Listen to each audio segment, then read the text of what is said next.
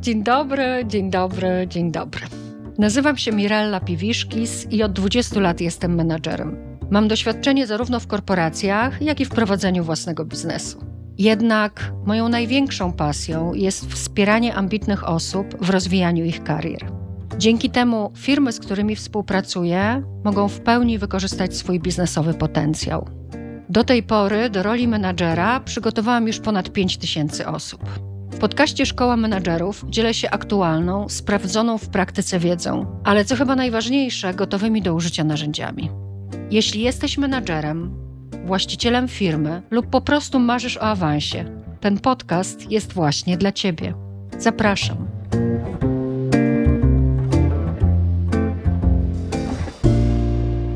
Prawdziwego mężczyznę można poznać nie po tym, jak zaczyna, ale jak kończy. Powiedział dosyć dawno temu Leszek Miller. No cóż, nie jest to zasada e, uniwersalna. E, W sztuce prezentacji i wystąpień publicznych zaiste koniec ważnym jest, jednakże początek mogłabym powiedzieć ważniejszym. To, co bowiem dzieje się w środku, ma szansę być usłyszane, zrozumiane, przyswojone jedynie wówczas, gdy początek zachęci do dalszego słuchania. Jednakże większość prezentujących, występujących na konferencjach nieprofesjonalnych mówców, ale tych, którym zdarza się dzielić swoją eksperckością, w przygotowaniach skupia się głównie na treści wystąpienia i to jest oczywiście w porządku, natomiast e, czasem nawet nie zastanawiają się nad tym, jak zaczną, zaplanują, że się przedstawią i przejdą do rzeczy. Dziś więc 11 podpowiedzi z mojej strony dla Was na tak zwane haki, czyli proste zabiegi, które przyciągną uwagę odbiorców, zaangażują ich emocjonalnie oraz pobudzą zainteresowanie, dzięki czemu będziecie mieć słuchaczy gotowych na prawdziwie eksperckie treści. Zapraszam.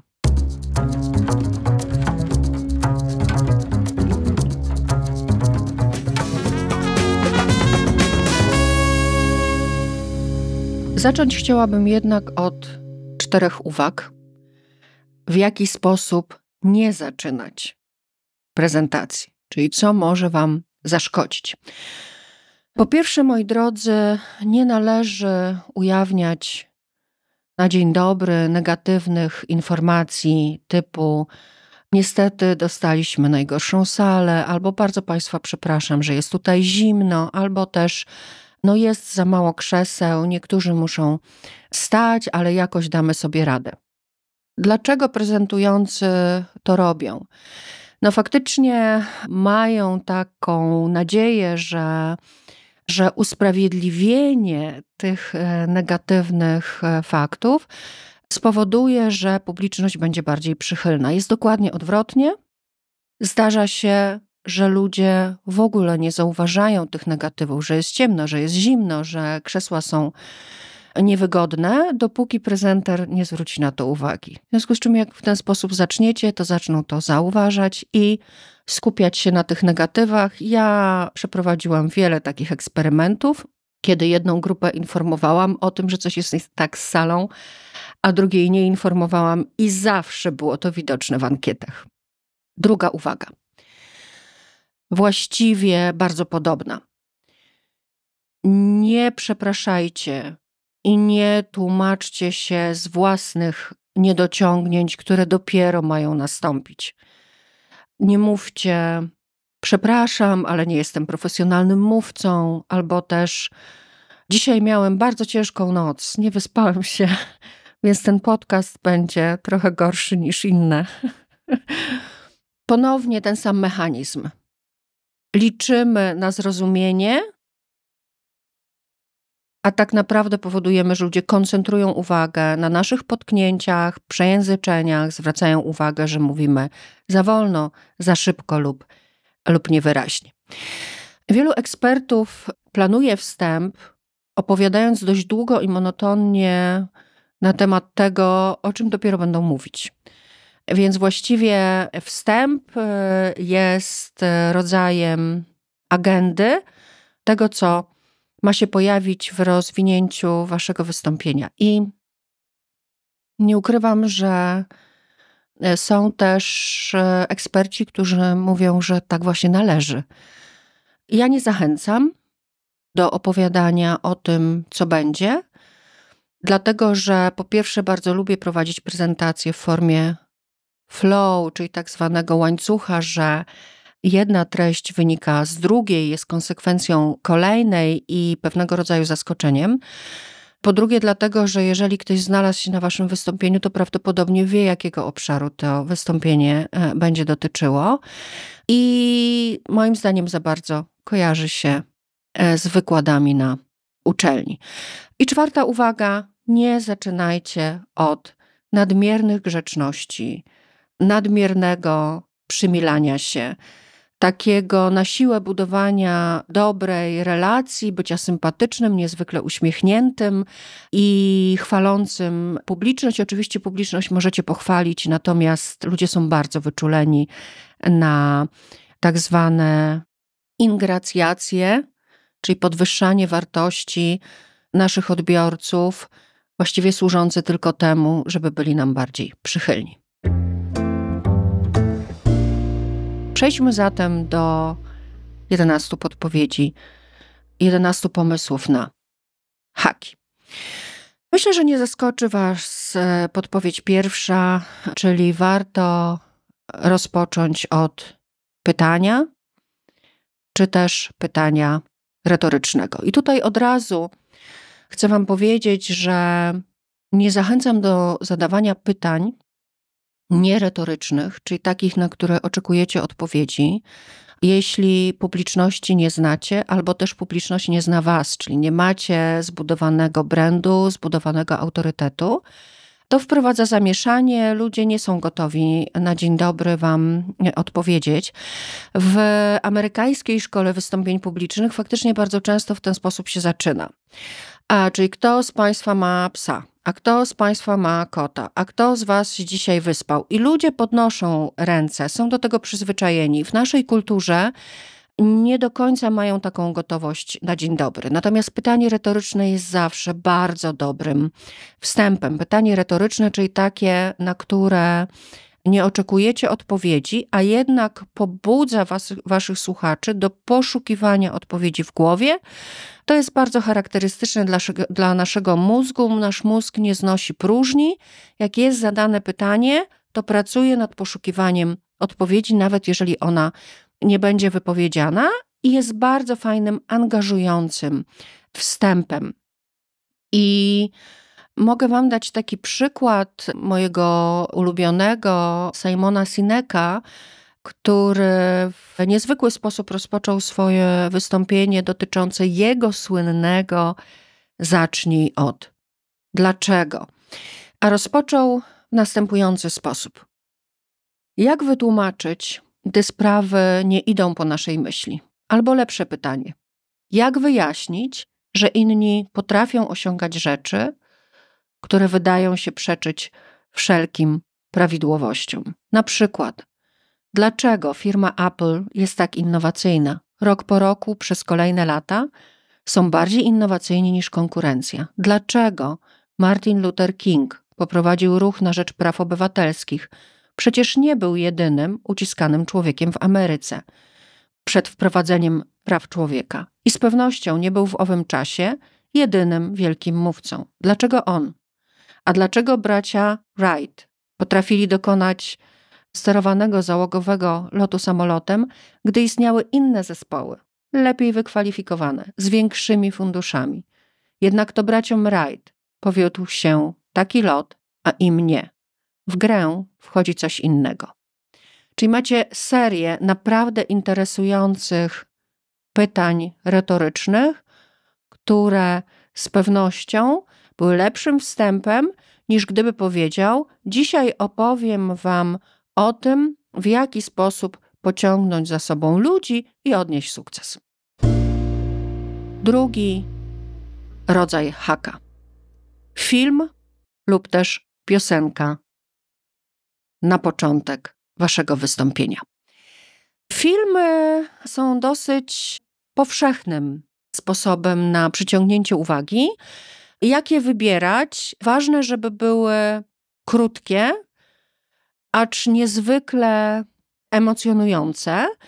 Bardzo dobrym pomysłem jest e, przedstawić e, fragment filmu, który jest e, kultowy, jak na przykład filmu Przyjaciele. Ja na swoim wystąpieniu na konferencji organizowanej przez Allegro, Allegro Tech Talks, było to wystąpienie, które dotyczyło mm, różnic w komunikowaniu się mężczyzn i kobiet, i rozpoczęłam od bardzo znanej sceny przyjaciół po pocałunku Rosa i Rachel, gdzie Rachel wraca do swoich koleżanek i mówi: I on mnie pocałował, więc dziewczyny tutaj szał, poczekaj, przyniosę wino. A jak to było? A co zrobił z rękami? A gdzie patrzył? A w jaki sposób? A w którym miejscu? I potem jest druga scena, gdzie Ross je pizzę z kolegami i mówi: No i ją pocałowałem. Joey pyta: Z języczkiem? Tak. Cool. Cała wypowiedź. Inny film kiedy miałam wystąpienie dotyczące e, budowania zespołu, który sprawnie ze sobą współpracuje. Dosłownie 15-sekundowy film z tego, jak załoga techniczna na Formule 1 w ciągu właśnie tych kilkunastu sekund bardzo sprawnie wymienia cztery koła, żeby pokazać taki niezwykły wzór i przykład współpracy zespołowej.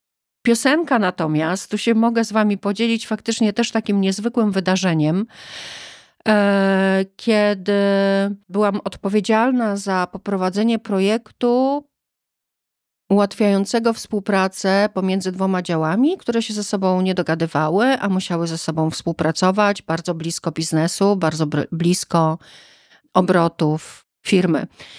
I e, wymyśliliśmy, że projekt będzie się nazywał Try to Walk in My Shoes, bo miał to być projekt rotacyjny, gdzie członkowie jednego zespołu mieli chwilę popracować z drugim zespołem, żeby po prostu zrozumieć, z jakiego powodu pracują w ten, a nie inny sposób.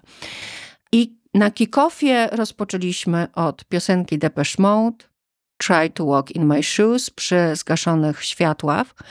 Słuchajcie, efekt był tak piorunujący, że dołączyło do spotkania mnóstwo osób z innych działów. Ludzie nawet nie wiedzieli, czego będzie dotyczyć ten projekt, ale już chcieli w nim uczestniczyć. Tak zadziałała ta piosenka, także zastanówcie się, czy w waszym wystąpieniu nie możecie zacząć właśnie od takiej aktywności. Tip numer trzy nawiązanie do obecnych wydarzeń. Ludzie bardzo lubią czuć się zorientowani, wiedzieć o co chodzi, rozumieć wlot, nawet delikatne aluzje.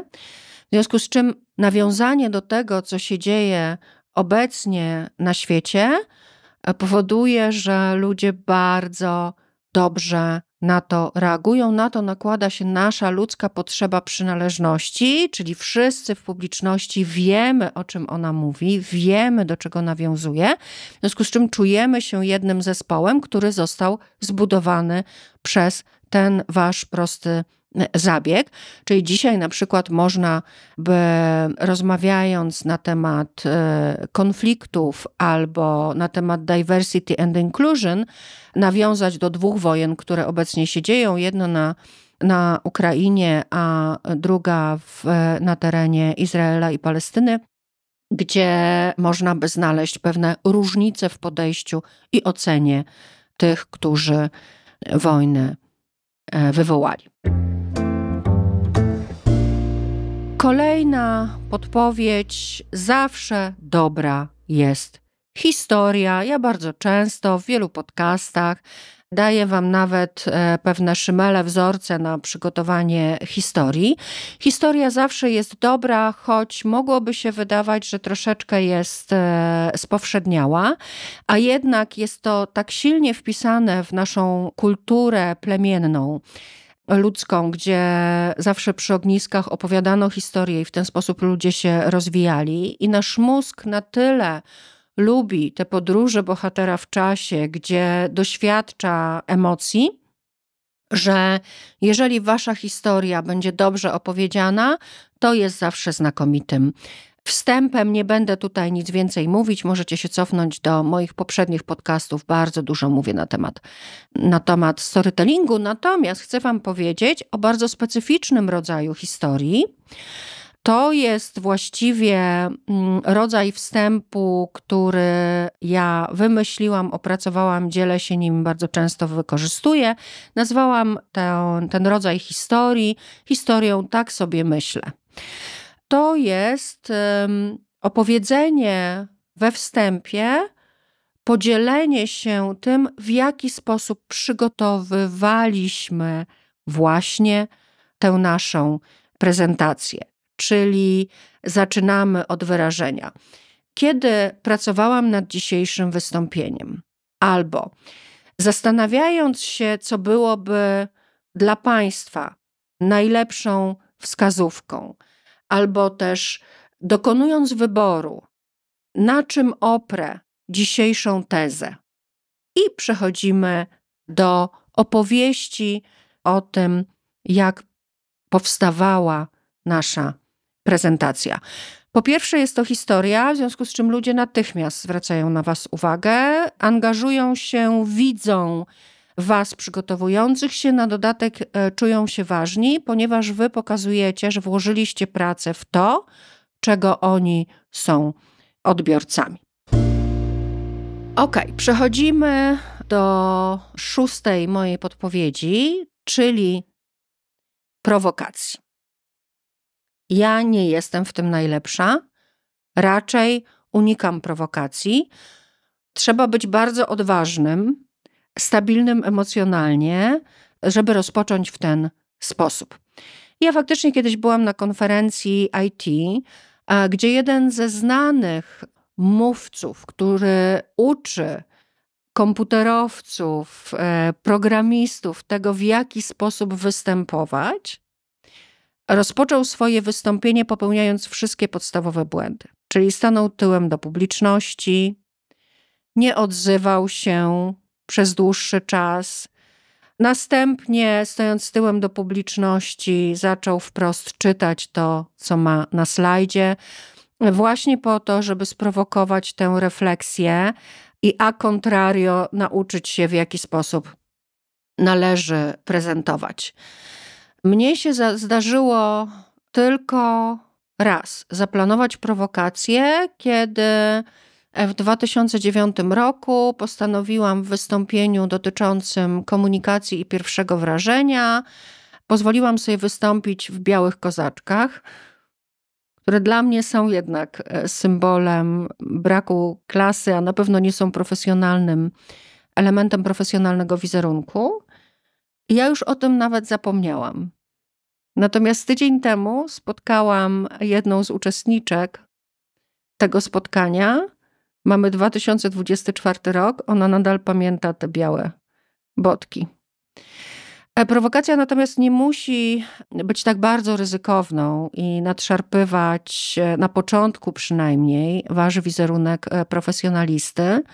Prowokacją może być pewien fakt, pewne zdanie, którym się podzielicie. Na przykład Jamie Oliver jedno ze swoich wystąpień rozpoczął w następujący sposób. To smutne, ale w ciągu kolejnych 18 minut, gdy będę mówił, czterech Amerykanów umrze za sprawą tego, co jedzą. Mocne, prawda? Na swojej prezentacji zawsze możecie pojawić się z gadżetem, z pewnym rekwizytem. Jedna z mówczyń na TEDxie, to jest bardzo znany fakt, pojawiła się z ludzkim mózgiem i uwaga, nie był to model, tylko to był prawdziwy ludzki mózg, co wywołało e, duże poruszenie. Jedna z moich partnerek biznesowych, która specjalizuje się w właśnie w pracy nad tym, jak rozwija się mózg i jak rozwijają się neurony. Jeździ e, na spotkania i konferencje z modelem mózgu, który jest na tyle ciekawy, że po pierwsze jest wielkości ludzkiego mózgu, po drugie jest, e, ma ciężar identyczny z ciężarem ludzkiego mózgu, a po trzecie, każdy z uczestników może go sobie rozłożyć na części pierwsze i zobaczyć, co jest e, w środku. Więc rekwizyty pobudzają emocje i zainteresowanie. Mieliśmy kiedyś do czynienia z takim showmanem w polityce, nazywał się Palikot, który przynosił do studia telewizyjnego sztuczne członki albo świńskie łby. Tego nie da się odzobaczyć. Ok. I w końcu docieramy do cytatu. Cytat jest dosyć powszechnym hakiem we wstępie i ja go dzisiaj zastosowałam. I teraz chciałabym do, do tego cytatu wrócić. On brzmiał: Prawdziwego mężczyznę można poznać nie po tym, jak zaczyna, ale jak kończy. Ten cytat nie ma sensu, jeśli chodzi o dzisiejszy podcast. W żaden sposób nie nawiązuje do treści, które chcę Wam przekazać. Jedyne, co się pokrywa, to początek i koniec.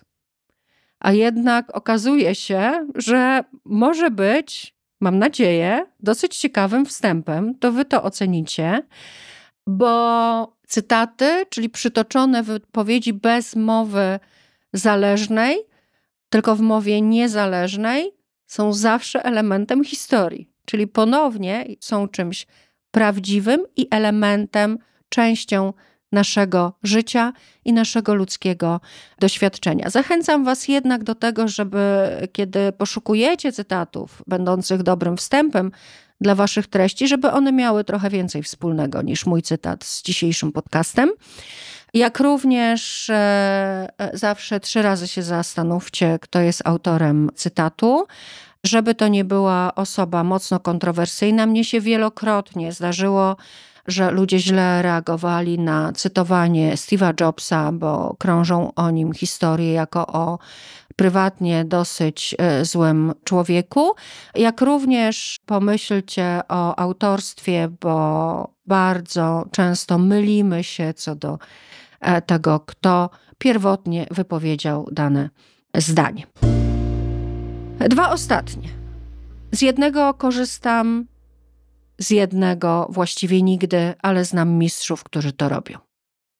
Żart, humor na początek. Świetny, znakomity pomysł. Od razu wydajemy się bardziej inteligentni, od razu mamy połączenie emocjonalne z publicznością.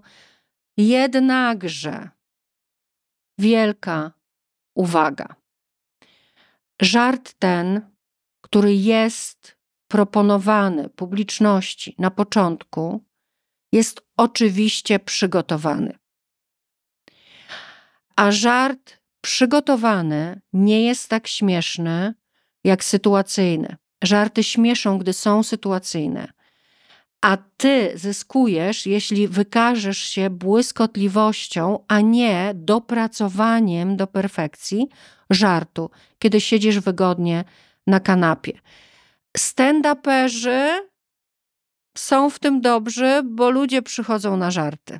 Natomiast jeśli występujecie publicznie i nie macie lekkości w opowiadaniu żartów, i słychać będzie, że puenta jest od dawna przygotowana, możecie więcej stracić niż zyskać. I w ten oto sposób docieramy do, do ostatniej podpowiedzi. Zawsze możecie zaangażować ludzi w odpowiedź na zagadkę. Ja najczęściej daję takie zadania, pytania na myślenie, nawiązując do badań. Czyli no nie wiem, ile osób e, w, wśród e, pracowników w 2023 roku było wypalonych zawodowo. Albo też, jak myślicie, ilu pracowników z pokolenia Z praktykuje quiet quitting? Czyli zagadka, która jednak dotyczy pewnych naukowych odkryć, najczęściej statystycznych. Ludzie lubią to. Często nawet kiedy mnie nie znają, starają się odpowiedzieć, strzelać. I ważne jest, żebyście, żebyście w ten sposób e, angażowali, czyli wykorzystywali tak zwany efekt partycypacji, by ludzie chętniej Was słuchali. Klamra. Bardzo ciekawy zabieg. Zabieg polegający na tym, że zaczynacie od puenty. Zaczynacie od puenty i kończycie dokładnie tą samą puentą. Kiedy klamra działa? Klamra działa jedynie wówczas, gdy puenta nie jest oczywista. Gdy z puenty publiczność nie jest w stanie wywnioskować dokładnie, jaka będzie wasza teza, której będziecie bronić, i nie są w stanie przewidzieć dokładnie, co będzie w treści wystąpienia. A więc nie zastosowałabym klamry brzmiącej następująco. Edukacja jest ważna. Albo należy myć zęby. Czyli oczywiste prawdy, okej, okay, może to być puenta na koniec waszego wystąpienia. Natomiast możecie zastosować klamrę, jeśli puenta brzmi: Kryzys to zawsze szansa. Już trochę ciekawsze, prawda? Albo też wyobraźcie sobie, że zaczęłabym od wypowiedzi. Ludziom bliżej do świń niż do człekokształtnych. Coś, co przyciąga uwagę. Coś, co jest interesujące. Albo też chcesz schudnąć, zacznij jeść. Trochę prowokacyjne. I ważne jest, aby tą puentą zamknąć wasze wystąpienie.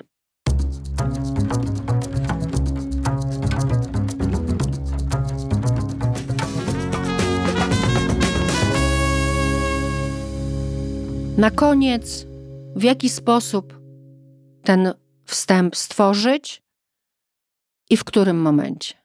Moi drodzy, wstęp tworzy się na końcu.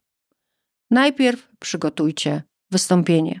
Zobaczcie, jaka wyłania się główna teza. Przyjrzyjcie się, w jakim kierunku zmierzacie w treści swojej wypowiedzi. I wtedy wstęp będzie dla Was dosyć oczywisty i wybierając z wachlarza 11 podpowiedzi, a myślę, że może być ich jeszcze więcej, będziecie w stanie stworzyć intrygujący i angażujący wstęp. Pamiętajcie, początkiem możecie wygrać uwagę, autorytet i publiczność. Dziękuję Wam bardzo za uwagę. Jak zwykle zapraszam na mirellapiwiszkis.com ukośnik 79. Tam znajdziecie notatki do odcinka i do usłyszenia za tydzień.